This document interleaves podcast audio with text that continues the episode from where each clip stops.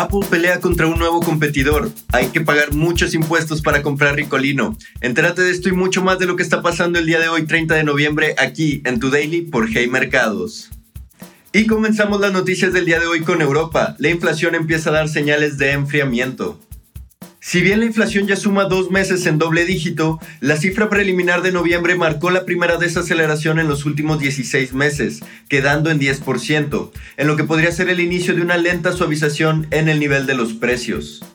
La sorpresa en el viejo continente la dio Alemania, después de alcanzar su máximo histórico de 10.4% el mes pasado.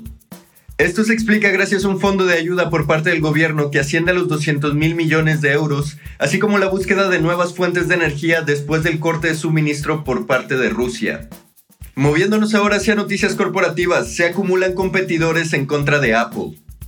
Ayer platicábamos de Elon Musk y su interés por lanzar su propio smartphone. Ahora el fabricante de celulares británico Bullet conocido por fabricar los celulares ultra resistentes de Motorola, lanzará su propio smartphone entre enero y marzo del 2023. Con la salida del iPhone 14, Apple se enorgullecía de ser el primer celular comercial en permitir a los usuarios acceder a las redes satelitales en medio de una emergencia. Pero ahora Bullet está apostando por la tecnología y podría superar al iPhone 14 a creces en esta zona. Habrá que esperar un par de meses para conocer la oferta completa de este nuevo competidor. Y ahora con noticias nacionales, hay que pagar 6 mil millones de pesos en impuestos para comprar Ricolino.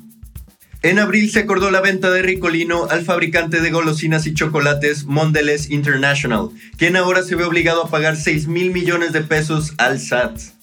La venta de Ricolino, que le pertenecía a Grupo Bimbo, se cerró en aproximadamente 1.329 millones de dólares, lo que significa que se estaría pagando alrededor de 22.6% en impuestos sobre el precio de venta. Para Bimbo, la venta de Ricolino es parte de su estrategia para convertirse en líder mundial en alimentos basados en grano. Y en otras noticias, Grupo Financiero Banorte llevó a cabo su asamblea extraordinaria de accionistas.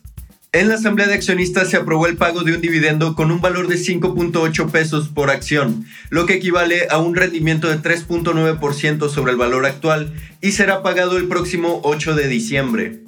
Además, se fijó un fondo de recompra de acciones que asciende hasta los 32.300 millones de pesos.